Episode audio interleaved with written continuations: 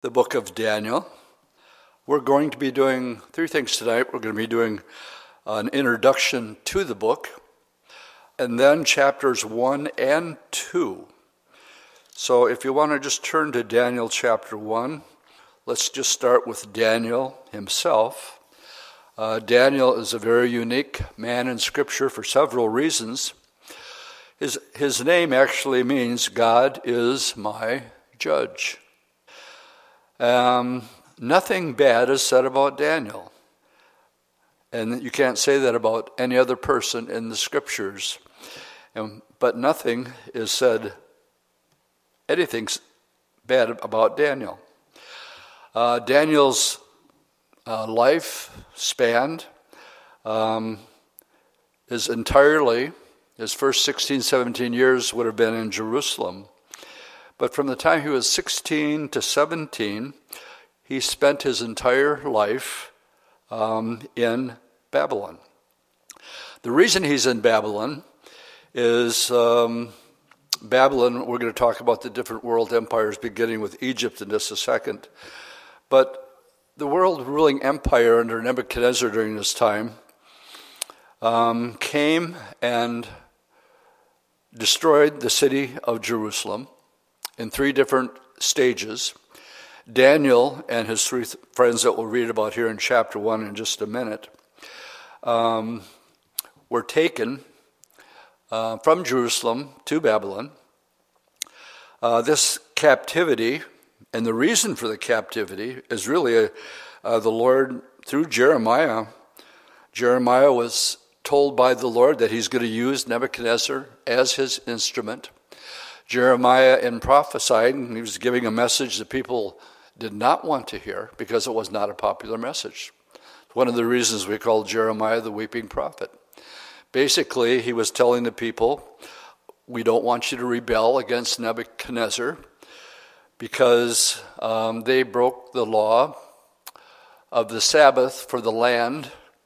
And as a result of breaking that law and not allowing the land to have its Sabbath rest, the Lord, through Jeremiah, told them that they were going to be in captivity under Nebuchadnezzar, the king, and they were not to fight against us because God was going to use Nebuchadnezzar as his instrument to bring about this judgment on Jerusalem. And for our first sidetrack, I'd like you to turn to the book of Jeremiah, to Jeremiah chapter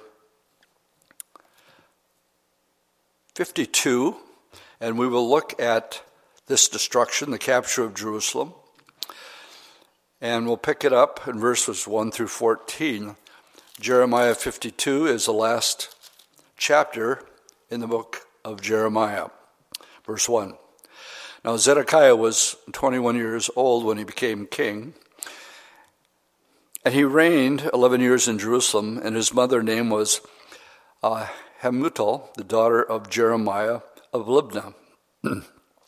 He also did evil in the sight of the Lord, according to all that Jehoiakim had done.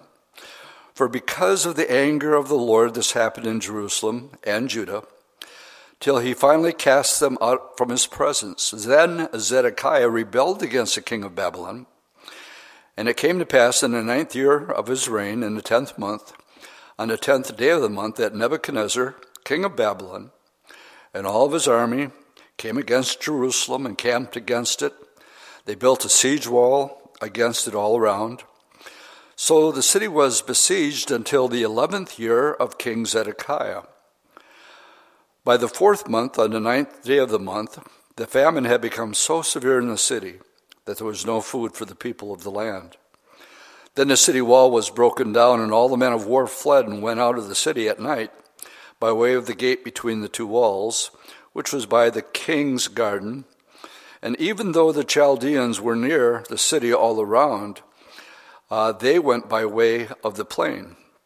But the army of the Chaldeans, which would be the same as saying the Babylonians, pursued the king and overtook Zedekiah in the plains of Jericho. All his army was scattered from him. So they took the king and brought him up to the king of Babylon in Riblah in the land of Hamath. and he pronounced judgment on him. Then the king of Babylon killed the sons of Zedekiah before his eyes, and he killed all the princes of Judah in Riblah. And he also put out the eyes of Zedekiah, and the king of Babylon bound him in bronze fetters, took him to Babylon, and put him in prison until the day of his death.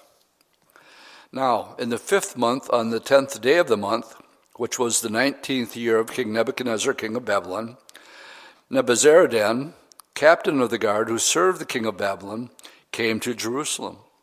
He burned the house of the Lord and the king's house, and all the houses of Jerusalem that are in the house of the great men he burned with fire.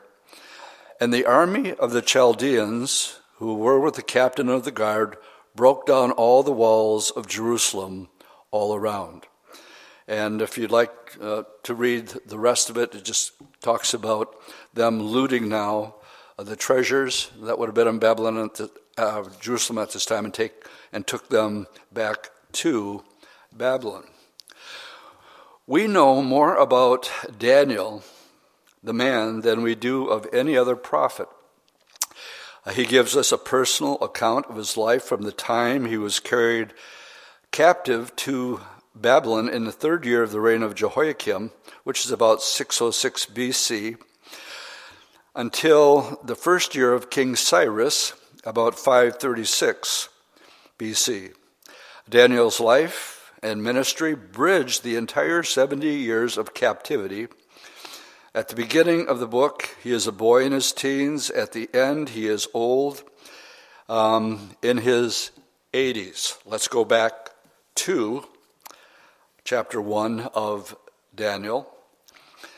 And actually, the book of Daniel, we're studying in Revelation, and Revelation chapter 1, verse 19, last Sunday we mentioned that the key to the book of Daniel, Revelation, is chapter 1, verse 19.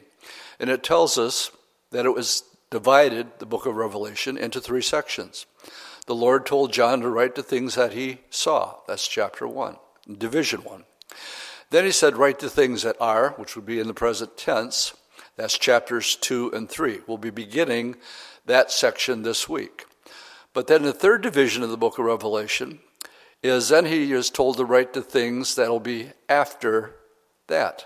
After what? After the things of the church. And thus you have the division of the book of Revelation.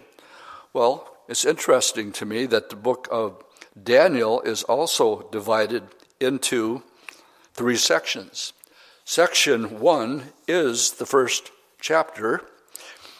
And again, what's interesting here, it's written in Hebrew. That's the introduction and of the taking of Daniel. So chapter 1 is the 1st division. It's written in Hebrew. Then when we have the 2nd division of the book, which we'll be starting tonight, chapter 2, that goes from chapter 2 through 7, which is the 2nd division of the book. It is not written in Hebrew. It is written in Aramaic. And it's the prophetic plan for the Gentiles, and thus going into the Aramaic. And it deals with the Gentile world empires. And the 3rd division of the book, 8 through 12, we'll be getting to, it reverts back to Hebrew from chapter 8 through 12 because it's the prophetic plan for Israel. Beginning with the downfall of Jerusalem. It's actually, there's this term that we use that's called Jerusalem will be trodden down of the Gentiles until the time of the Gentiles is fulfilled. Well, where did that begin? The time of the Gentiles begins when King Nebuchadnezzar destroys Jerusalem. And they were in submission and taken into captivity. And that was the beginning of this. If you're taking notes, it's Luke chapter 21, verse 24, where the Lord is talking about, and they shall fall by the edge of the sword, and they shall be led away captive into all nations, and Jerusalem shall be trodden down of the Gentiles until the time of the Gentiles is fulfilled. Now, we have friends like Russ Miller and Jay Seegert and other creationists who do a wonderful job with science debunking the sheer folly and foolishness that our world is millions and millions and millions of years old. The earth is 6,000 years old, and that can be proven scientifically. Russ does a great job as he takes us through the Grand Canyon and just through pure science lays out the fact that the first archaeological evidence of any civilization goes back to Egypt, which was the first. There's going to be 7 world-dominating governments that dominated the whole world. The first one was Egypt. And when you do the archaeological research, they say they find bones that are dated back, carbon dated so far. One that's just coming to mind that I was in the news just a couple weeks ago was one of these woolly mammoths that was recovered, and he still had blood in his veins and DNA in his tissue, and he's supposed to be millions and millions and millions of years old.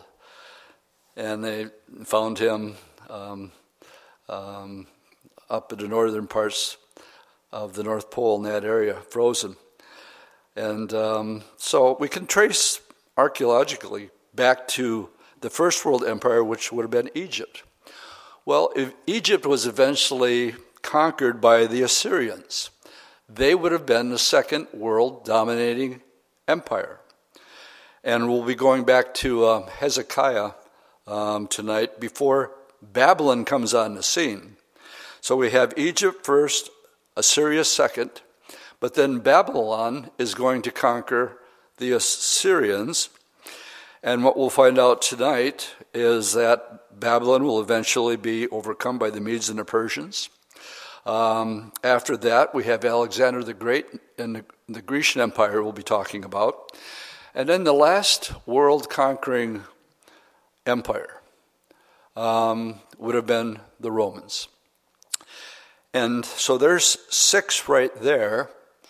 But what's important about our study tonight, it goes and talks about what it's going to be in the latter days, about this future one world leader, and that will make 7.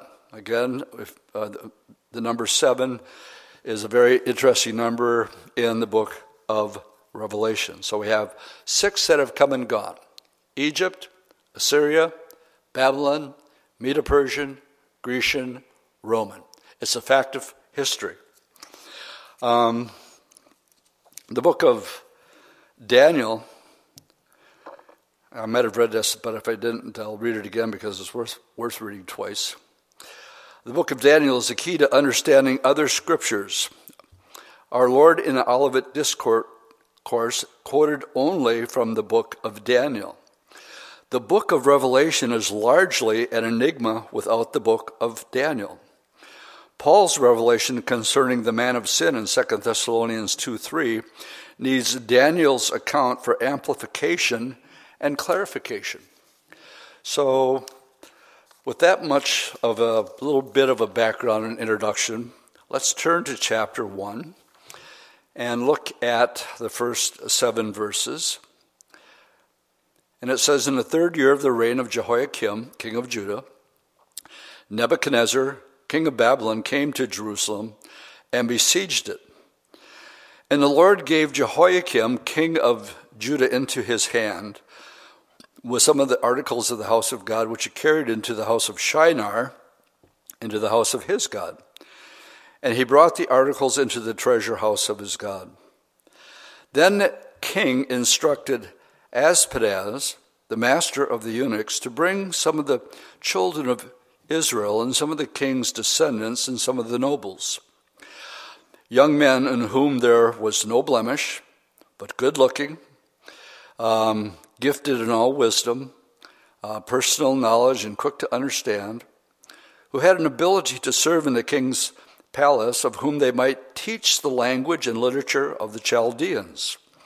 And the king appointed for them a daily portion of the king's delicacies and of the king's wine which he drank, and 3 years of training for them, so that at the end of that time they might serve before the king. Now, from among those of the sons of Judah were Daniel, Hananiah, Mishael, and Azariah. To them the chief of the eunuchs gave names. To Daniel he gave the name Belteshazzar, to Hananiah, Shadrach, to Mishael, Meshach, to Azariah, Abednego. So here we're told that they were given these delicacies to eat, a little bit of an introduction. Turn with me to, I mentioned we were going to talk about Hezekiah. He was actually one of the good kings of Israel, but go to Isaiah chapter 39, and we will read about Hezekiah's sin and the prophecy that we just read in the first 7 verses. Hezekiah was sick. The Lord told him to go home and put his house in order. That's in chapter 38, verse 1. And Hezekiah began to pout about it, and he basically said, Lord, I don't want to die. Just remember that I've walked with you in truth with all my heart. And Hezekiah wept before the Lord and wept bitterly. And the word of the Lord came to Isaiah saying, Go and say to Hezekiah, Thus says the Lord, the God of David your father, I've heard your prayer, I've seen your tears, and I'm going to add to your days 15 years. There's a whole Bible study which I could get sidetracked here on the Lord honoring your prayers. Well, he got his 15 years. But when you look at those 15 years, basically what happened was when a son was born, which was one of the most evil of the kings of Israel, and he would have been born after this time. And word of his recovery, chapter 39, had came to, let's pick it up in verse 1 of chapter 39. At that time, Merodach-Baladan, the son of Baladan, king of Babylon, sent letters and a present to Hezekiah, sort of a get-well gift, I should say, for he heard that he had been sick and that he had recovered. And Hezekiah was pleased with them and showed them all the house of his treasures. Now again, if he was dead, this wouldn't be happening. And he's basically showing off the silver and the gold, the spices, the precious ointment, all his armory, all that was found among the treasures. There was nothing in the house of his dominion that Hezekiah did not show them. Then Isaiah the prophet went to the king Hezekiah and said to him, Why did these guys come down? Where did they come from? And what did they say to you? And Hezekiah said, They came to me from a far country, from Babylon. And he said, Well, what have they seen in your house? So Hezekiah answered, Well, they've seen it all that's in my house. There's nothing among my treasures that I haven't shown them. Then Isaiah said to Hezekiah, Hear the word of the Lord of hosts. Now he's prophesying. Behold, the days are coming when all that is in your house and what your fathers have accumulated until this day shall be carried to Babylon. Nothing will be left, says the Lord. And they shall take away some of your sons. Well, we just read about them. Shadrach, Meshach, Abednego, Daniel. Directly, this is a prophecy in verse 7 about them. Whom you will beget. They shall be eunuchs in the palace of the king of Babylon. And exactly that's what they were. Daniel was never married, never had children. But Hezekiah's attitude is this, and Hezekiah said to Isaiah, Well, the word of the Lord which you have spoken is good. For he said, At least there will be peace and truth in my days. The Lord says, Hezekiah, get your house in order, I'm taking you home. Probably could have been the best thing that if he would have done that. So we have this prophecy. Let's go back to Daniel, where Isaiah prophesied this to Hezekiah. Let's pick it up in verse 5 here, where it talks about, because of the privilege that they're in the king's court, they're giving these king's delicacies, what the king would eat, what the king would drink, so on and so forth. And we find Daniel, let's pick it up in verse 8 through 16 here. But Daniel purposed it in his heart that he would not defile himself with the portion of the king's delicacies, nor with the wine which he drank. Therefore he requested of the chief of the eunuchs that he might not defile himself. Now God had brought Daniel into the favor and goodwill of the chief of the eunuchs. And the chief of the eunuchs said to Daniel, look, you put my head on the line. He says, I fear the Lord the king, who has appointed your food and drink, for why should he see your faces looking worse than the young men that are your age? Then you would endanger my head before the king. So Daniel said to the steward, whom the chief of the eunuchs had set over Daniel, Hananiah, Mishael, and Azariah, please give us a test. Test your servant for 10 days, and just give us vegetables to eat and water to drink. And then he can check us out, see it, look at our countenance, and let it be examined before you. And the countenance of the young men who eat the portion of the king's delicacy, as you see fit, so deal with your servant. So he said, why not? 10 days, I'll give you 10 days. So he consented with them in this manner and tested them 10 days. And at the end of the 10 days, their countenance appeared better and fatter in flesh than all the young men who ate the portion of the king's delicacy. This is the steward. He took away the portion of the delicacies and the wine, and they were to drink, and they gave him vegetables. All right.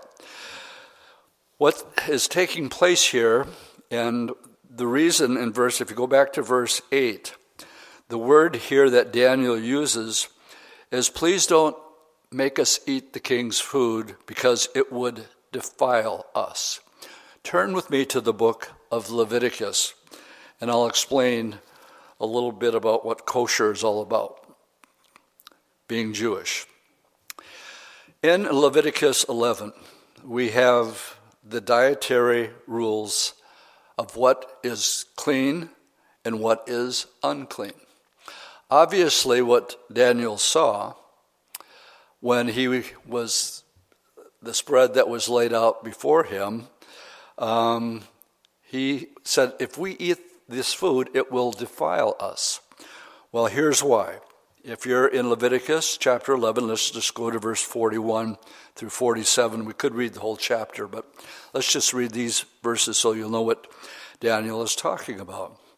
Verse 41, and every creeping thing that creeps on the earth shall be an abomination. It shall not be eaten. Whatever crawls on its belly, whatever goes on all fours, whatever has many feet among the creeping things that creep on the earth, these you will not eat, for they are an abomination. You shall not make for yourself an abomination with any creeping thing that creeps, nor shall you make yourself unclean with them, lest, here's the word, you be defiled by them. That's exactly the word Daniel uses. For I am the Lord your God. You shall therefore sanctify yourself, and you shall be holy, for I am holy. Neither shall you defile yourself with any creeping thing that creeps on the earth. For I am the Lord who brings you up out of the land of Egypt, to be your God, and you shall therefore be holy, for I am holy. This is the law of the beast and the bird and every living creature that moves in the waters, of every creature that creeps on the earth, to distinguish between the unclean and the clean, between the animals that may be eaten and the animals that may not be eaten. Go back to Daniel. And we read in verse 8, as the delicacies are placed before him, Daniel says, we can't eat this stuff. It would defile us. And basically what was put before them were things that were clearly a part of the book of Leviticus and the laws of what was clean and unclean. The same word is used here, that we might not defile ourselves. All right, go to verses 17 through 21, which is the end of the first chapter. And we find here, now, as for these young men, God gave them knowledge and skill in all literature and wisdom. And this is going to be important. And Daniel had understanding in all visions and dreams. Please remember that, and I'm going to come back to it. Now, at the end of the days, when the king had said that they should be brought in, which is 3 years later, the chief of the eunuchs brought them in before Nebuchadnezzar. And the king interviewed them. And among them all, none was found like Daniel, Hananiah, Mishael, and Azariah. Therefore, they served before the king. And in all matters of wisdom and understanding about which the king examined them, he found them 10 times better than all the magicians and astrologers who were in his realm. And thus Daniel continued until the first year of King Cyrus. I'm going to come back to verse 21. I'd like you to turn to the New Testament book of Hebrews, the first chapter, the first verse. Paul would be writing to the Hebrews, explaining in this case the superiority of Christ over the prophets, and how God communicated to the people through the prophets. Hebrews chapter 1, verse 1 tells us, God, who at various times and in different ways spoke in time past to the fathers by the prophets, but has in these last days spoken to us by his Son, whom he has appointed heir of all things, and through him also he made the worlds, who being in the brightness of his glory and express image of his person, and upholding all things by the word of his power, when he had by himself purged our sins, then he sat down at the right hand of the majesty on high. The contrast here. Well, how did God do it in the past? Go back to Daniel chapter 1. Well, God spoke to Daniel through dreams and visions. And he was an Old Testament prophet. Now verse 21, the last verse of chapter 1, then Daniel continued until the first year of King Cyrus, all right? So he's been there the full gamut of the Babylonian exile, and was there when the Medes and the Persians, Cyrus would have been with the Medes and the Persians. He even went into the next world-dominating empire. So verse 1, with this verse at verse 1, we can learn Daniel's lifespan. Continuing in Babylon, about the age of 17, he died when he was about 90 years of age. He bridged the entire 7-year of captivity. He did not return to Israel, but apparently died before the people left Babylon. We actually have no record about that. So that brings us to the second chapter, which is probably, let me just read this.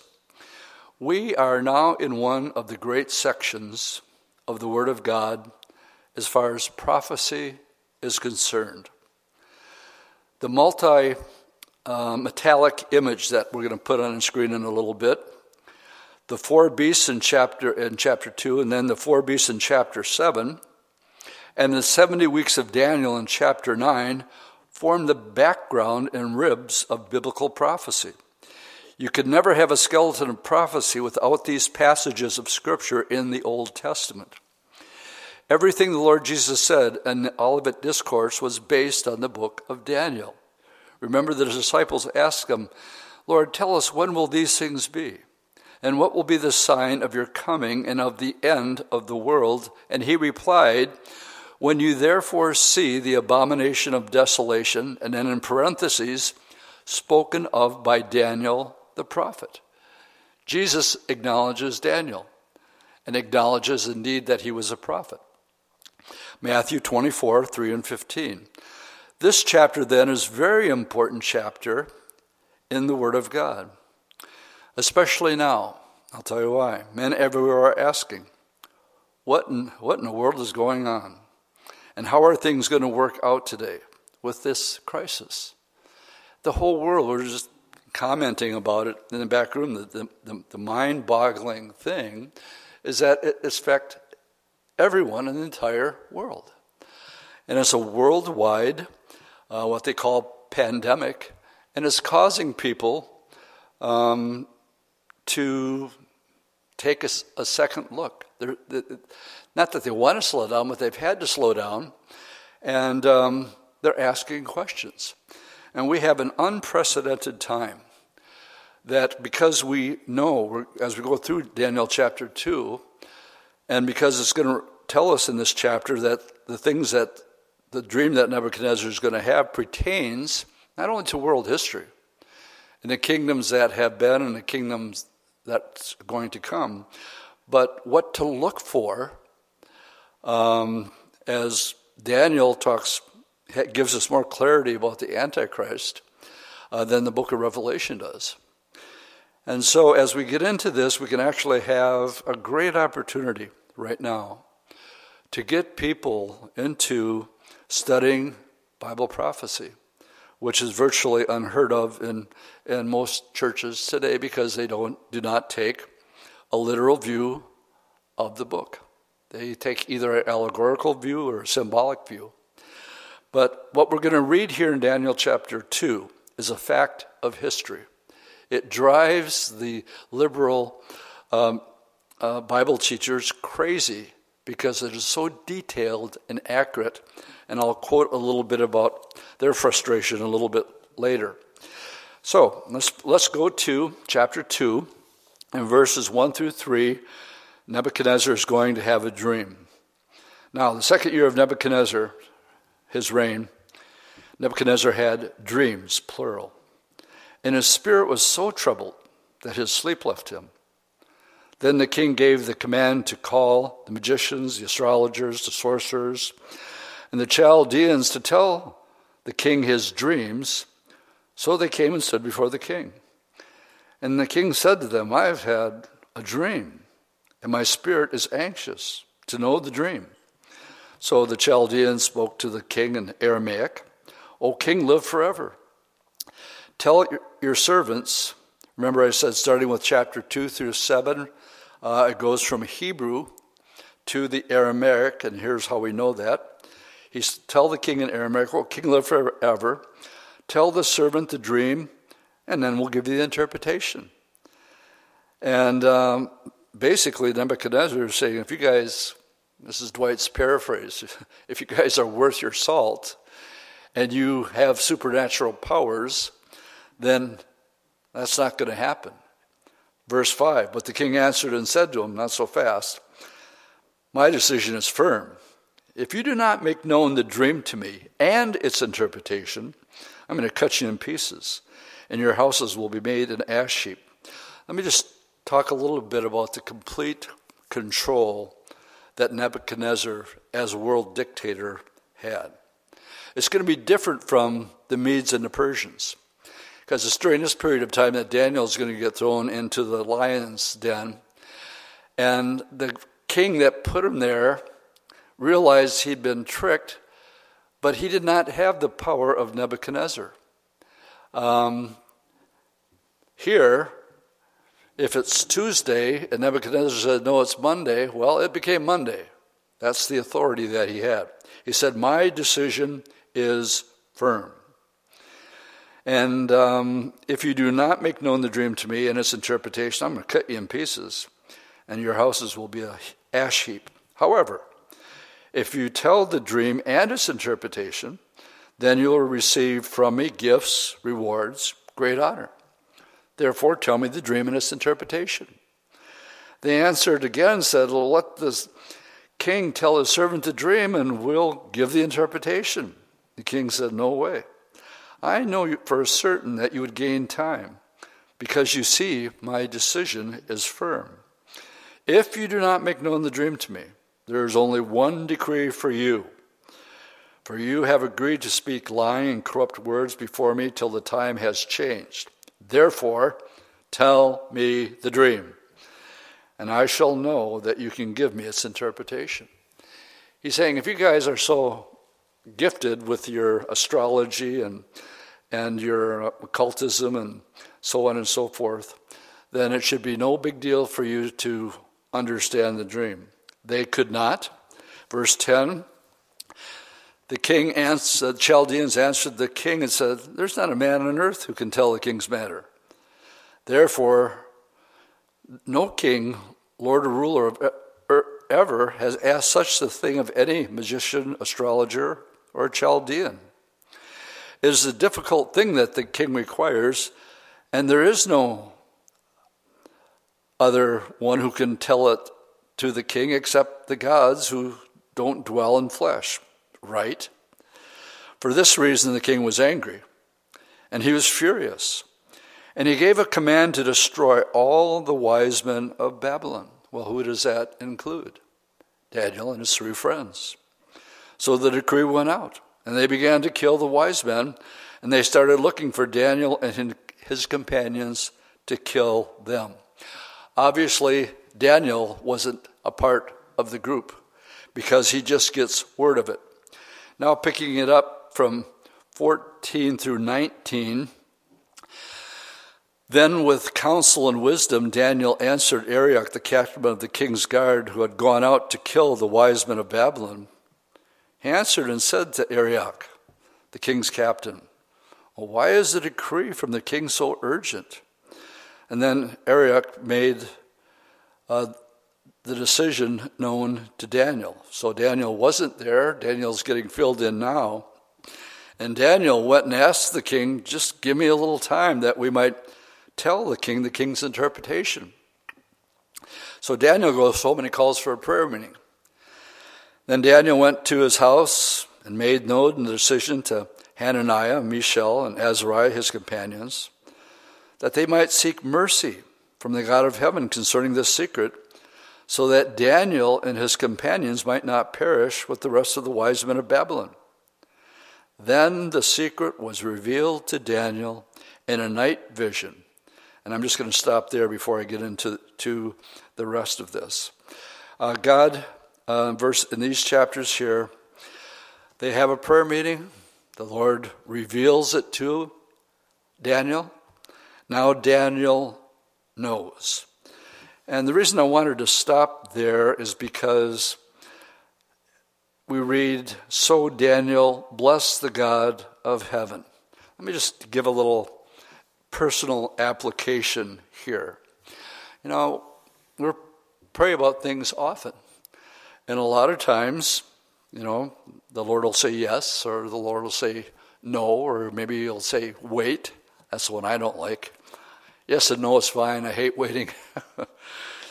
But here, from verses 20 to 24, is nothing more than a thank you prayer. Now, when we get to chapter 9, the first 19 verses is a repentive prayer, but this is not. This is a prayer of gratitude. And the point and the application that I'd like to make is, remember to say thank you to the Lord. Have this attitude of gratitude that the Lord hears you, provides for you, and when he does so, this is what Daniel did. Daniel answered and said, verse 20, "Blessed be the name of God forever and ever, for wisdom and might are his. And he changes the times and the season. He removes kings and raises up kings. He gives wisdom to the wise and knowledge to those who have understanding. He reveals deep and secret things. He knows what is in the darkness, and light dwells with him. I thank you and I praise you, O God of my fathers, for you have given me wisdom and might, and have now made known to me what you asked of you. For you have made known to us the king's demand." And picking it up now with verse 24, Daniel seeks an audience with Nebuchadnezzar, to give him the interpretation of the dream. As in this first part here, verses 24 to 28, he's really, again, just giving the glory to the Lord. So let's pick it up in verse 24. Therefore Daniel went to Arioch, whom the king had appointed, to destroy the wise men of Babylon. He went and said thus to him, "Do not destroy the wise men of Babylon.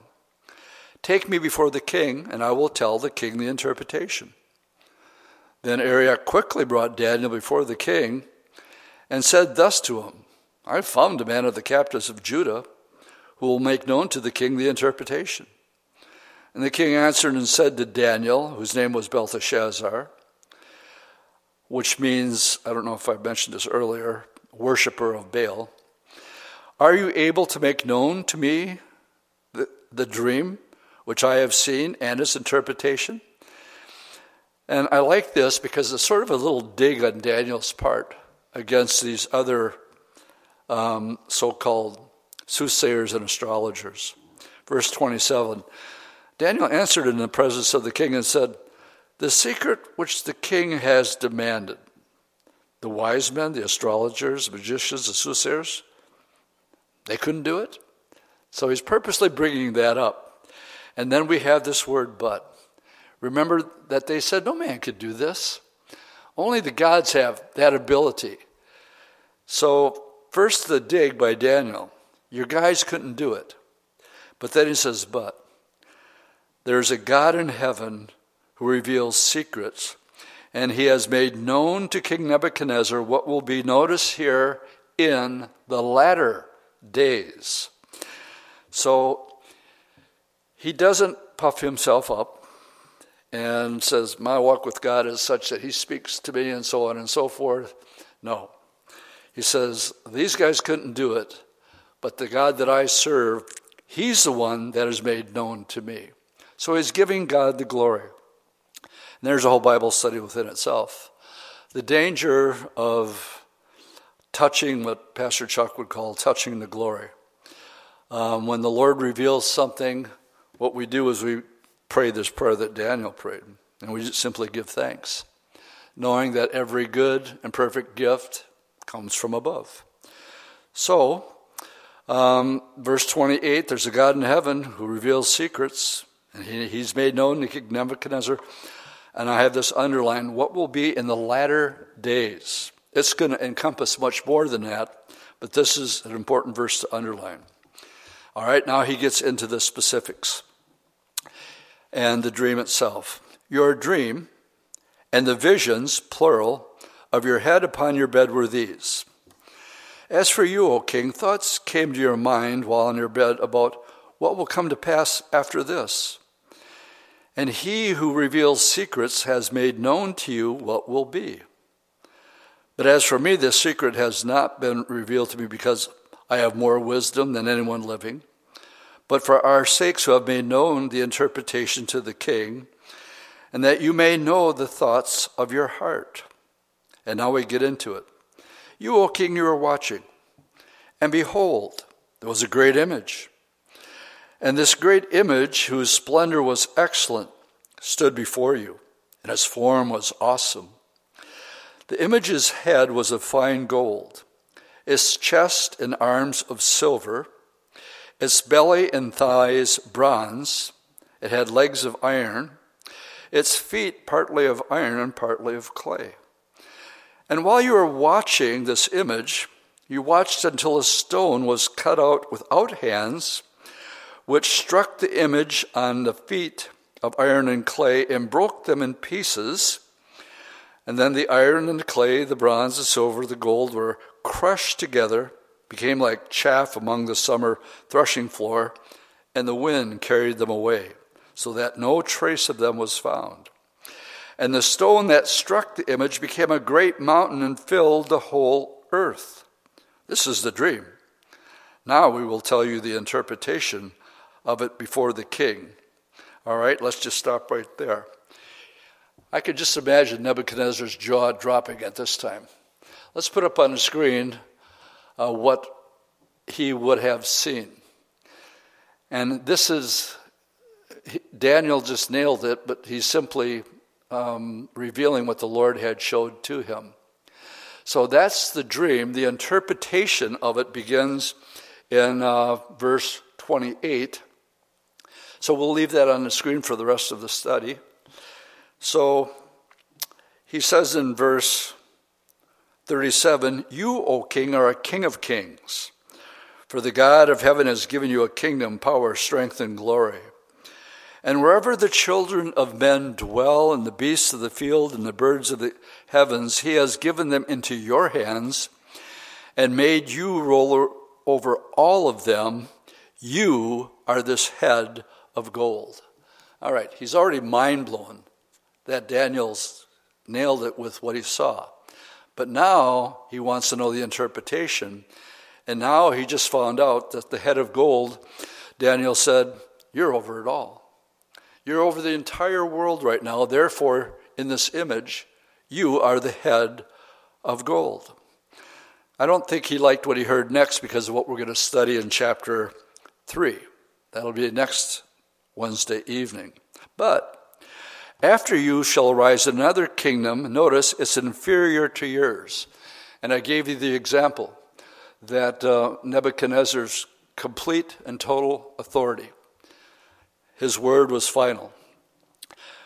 But then he says this inferior, just as gold is inferior, that the silver would be inferior to gold. After you shall arise another kingdom inferior to yours, and then a third kingdom of bronze, which shall rule over all the earth. And the fourth kingdom shall be as strong as iron, inasmuch as iron breaks in pieces and shatters all things, and like iron that crushes, that kingdom will break in pieces and crush all the others. So what we've gone through, and we'll get into detail of these kingdoms as we make our way through the book of Daniel, but let's just go through them. Babylon was defeated in one day, by the way, and we'll get into detail when we get to that, by the Medes and the Persians. The Medes and the Persians were conquered by Greece, Alexander the Great. And then the Romans overthrew the Grecian Empire. So what we have is here 1, 2, 3, 4. And remember, 2 preceded them. Remember, the first one was Egypt. The second one was Assyria. Well, they're past tense, so they're not a part of this vision. The vision begins with Babylon, and it goes from there to silver, to bronze, to iron, to the 10 toes that will be still yet future. But all the way up to the Roman Empire, these are all facts of history. Any history student knows these are facts of histories.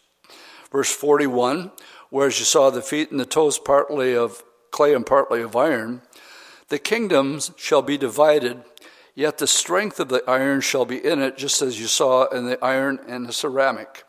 So in this verse here, and the toes were partly of clay. As you saw iron mixed with ceramic clay, they will mingle with the seed of men. Interesting verse. But they will not adhere to one another, just as iron does not mix with clay. Now this kingdom, we are having Mary do a special update, and it'll be this Sunday, and the update is going to be on these 10 toes. So I'm just going to touch on it and say this much for now. This is yet future. It has to do with the empire, that it will be a one world empire ruled by the Antichrist, and Mary's update before the message on Sunday is what she's going to be referring to. And notice verse 44. And in the days of these kings, what kings? These 10 future kings that are going to be set up. It says the God of heaven will set up a kingdom. That's why it's referred to in verse 28 as what will be in the latter days. In the days of these kings, the God of heaven will set up a kingdom which shall never be destroyed. And the kingdom shall not be left to other people. It shall break in pieces and consume all these kingdoms, and it will stand forever. In contrast to these world governments that have come, they have gone. When Jesus establishes his kingdom, it will be an everlasting kingdom. And then verse 45, inasmuch as you saw the stone is a direct reference to the Lord Jesus Christ. It was cut out of the mountain without hands, and it broke in pieces the iron, the bronze, the clay, and silver, and the gold. And the great God has made known to the king what will come to pass after this. And I like this. The dream is certain, and its interpretation is sure. And again, at this point, Nebuchadnezzar is so dumbfounded by not only the accuracy of this, that he just had to be speechless. But what he's going to do will end by the promotion here. But before I do that, I have to say this. So precise is this prophecy that critics of the scripture, especially if it has to do with the supernatural, this being the case here, this is a supernatural vision given by God. If you're a liberal pastor and you don't hold to the supernatural, then they're so bothered, especially when we get to chapter 7, with the preciseness of the detail. And let me just talk a little bit about Alexander the Great. And it talks about that when he dies, he's going to give it to the four winds. Well, it's symbolic, but everybody knows that when Alexander died at the age about 30 to 33, that who's going to get the kingdom? He said, give it to the strong. And it was his kingdom was divided into four different sections by four of his generals. And when you read this, it's so spot on that the enemy has been attacking this book of Daniel. The book of Daniel is a very important one, and it therefore has been the object of special attack by Satan. The book of Daniel has been a battlefield between conservative and liberal scholars for years, and much of the controversy has to do with the dating of the writing of the book. Well, one of the heretics, liberal, from the 3rd century AD declared that the book of Daniel was a forgery, written during the time of Antioch Epiphanes and the Maccabees. And we call this the Maccabean Revolt. That would have taken place around 170 BC, almost 400 years after Daniel lived. In other words, they're saying Daniel had this down. He was just recounting history because he's too accurate in his detail for it to be supernatural. However, that was the claim. In other words, it was late dated. But here's the facts. However, the very interesting thing is that the Septuagint, the Greek version of the Old Testament, was translated before the time of Antioch Epiphanes, and it contains the book of Daniel. We here at Calvary Chapel don't struggle with such things. This is God's word. It is inerrant. Jesus said, even to the jot or a tittle, it has to be fulfilled if it's been foretold. So here, God is giving to Nebuchadnezzar, during the Babylonian time, the next kingdoms that are going to come all the way out to the one that hasn't even come yet. And it's during that time that the stone, not cut with hands, is going to establish his kingdom forever. Now just imagine, again, and I like this, the dream is certain and the interpretation is true. It brings us to our last couple verses and the response that Nebuchadnezzar has for Daniel. Then King Nebuchadnezzar fell on his face, prostrate before Daniel, and commanded that they should present an offering and incense to him. And the king answered Daniel and said, truly your God is the God of gods, the Lord of kings, and a revealer of secrets, since you could reveal this secret. And then the king promoted Daniel and gave him many gifts and made him ruler over the whole province of Babylon and chief administrator over the wise men of Babylon. Are you catching this? Nobody has more power than Daniel except Nebuchadnezzar himself. And also Daniel positioned the king that he would set Shadrach, Meshach, and Abednego over the affairs of the province of Daniel, but Daniel sat in the gate of the king. Now remember, these are nothing more than captives from Jerusalem that just happened to be raised up in this 3-year period of time and causes the king to have this dream and positions Daniel in such a place to be raised up to the number 2 most important man in the entire world. Now this has happened before, and I'll close with this thought. When you read chapters 37 through 50 in the book of Genesis, more chapters given to Joseph than anybody in the book of Genesis. There's 110 similarities between Joseph and the Lord Jesus Christ. But like Daniel, Pharaoh had a dream. And it was about 7 years of famine.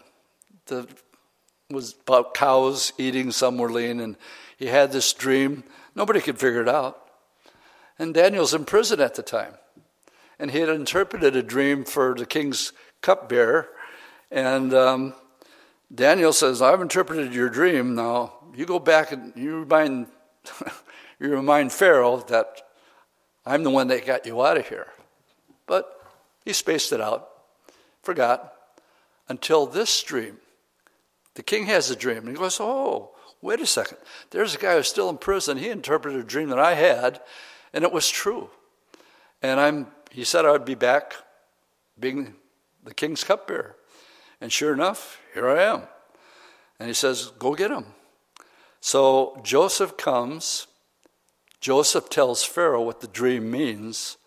And after it came to pass, he elevated Joseph to be the second most powerful man next to the Pharaoh himself. Why was he elevated? Hebrews 1 says, in the past, God spoke through the prophets, through dreams and visions. Joseph interpreted the dream. Daniel interpreted the dream. And God raised him up, both of them. The first world empire, remember, was Egypt. Well, Joseph at one time was the second most powerful man in the world in Egypt. And now in Babylon, Daniel is raised up because he was able to interpret this dream here. And we're right at our time. That's impossible. How can I be right on time? I'm always 5 minutes over.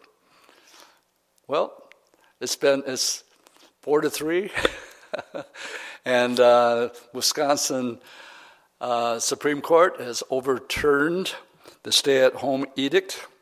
So be free with these next 5 minutes. Why should we go dance in the street or something like that? Let's pray. Lord, as we get into this study of the book of Daniel, we want to thank you that we actually understand Bible prophecy, that we're not going to try to explain it away or late date it or anything like that. But we praise and thank you. As you told your disciples, you do not call them servants, but you call them friends, because a friend has the secrets revealed to them by their master. Thank you, Lord, that you're our friend and that you've opened up your word to us to tell us what will come to pass in the latter days. We stand in awe, Lord, at the wonder of your word, and we agree with Daniel's prayer. We thank you when we praise you, O God of our fathers, that you've given us wisdom and might, and that you've made known actually to us what not only has been, but what's going to be. And so in closing, we pray for your kingdom to come. And go before us, Lord, as we study the book of Daniel. In Jesus' name, amen. Nobody has more power than Daniel except Nebuchadnezzar himself. And also Daniel positioned the king that he would set Shadrach, Meshach, and Abednego over the affairs of the province of Daniel, but Daniel sat in the gate of the king.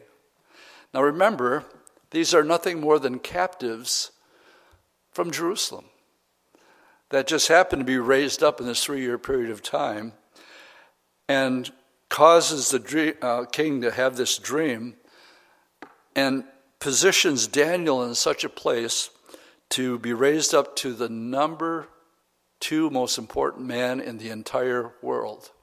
Now, this has happened before, and I'll close with this thought. When you read chapters 37 through 50 in the book of Genesis, more chapters given to Joseph than anybody in the book of Genesis. There's 110 similarities between Joseph and the Lord Jesus Christ. But like Daniel, Pharaoh had a dream. And it was about 7 years of famine. It was about cows eating, some were lean, and he had this dream. Nobody could figure it out. And Daniel's in prison at the time. And he had interpreted a dream for the king's cupbearer. And Daniel says, I've interpreted your dream. Now, you go back and you remind Pharaoh that I'm the one that got you out of here. But he spaced it out. Forgot until this dream. The king has a dream, and he goes, oh, wait a second. There's a guy who's still in prison. He interpreted a dream that I had, and it was true. And he said I would be back being the king's cupbearer. And sure enough, here I am. And he says, go get him. So Joseph comes. Joseph tells Pharaoh what the dream means. And after it came to pass, he elevated Joseph to be the second most powerful man next to the Pharaoh himself. Why was he elevated? Hebrews 1 says, in the past, God spoke through the prophets, through dreams and visions. Joseph interpreted the dream. Daniel interpreted the dream. And God raised him up, both of them. The first world empire, remember, was Egypt. Well, Joseph at one time was the second most powerful man in the world in Egypt. And now in Babylon, Daniel is raised up because he was able to interpret this dream here. And we're right at our time. That's impossible. How can I be right on time? I'm always 5 minutes over. Well, it's 4-3. And Wisconsin Supreme Court has overturned the stay-at-home edict. So be free with these next 5 minutes. Why should we go dance in the street or something like that? Let's pray. Lord, as we get into this study of the book of Daniel, we want to thank you that we actually understand Bible prophecy, that we're not going to try to explain it away or late date it or anything like that. But we praise and thank you. As you told your disciples, you do not call them servants, but you call them friends, because a friend has the secrets revealed to them by their master. Thank you, Lord, that you're our friend, and that you've opened up your word to us to tell us what will come to pass in the latter days. We stand in awe, Lord, at the wonder of your word. And we agree with Daniel's prayer. We thank you and we praise you, O God of our fathers, that you've given us wisdom and might, and that you've made known actually to us what not only has been, but what's going to be. And so in closing, we pray for your kingdom to come. And go before us, Lord, as we study the book of Daniel. In Jesus' name, amen.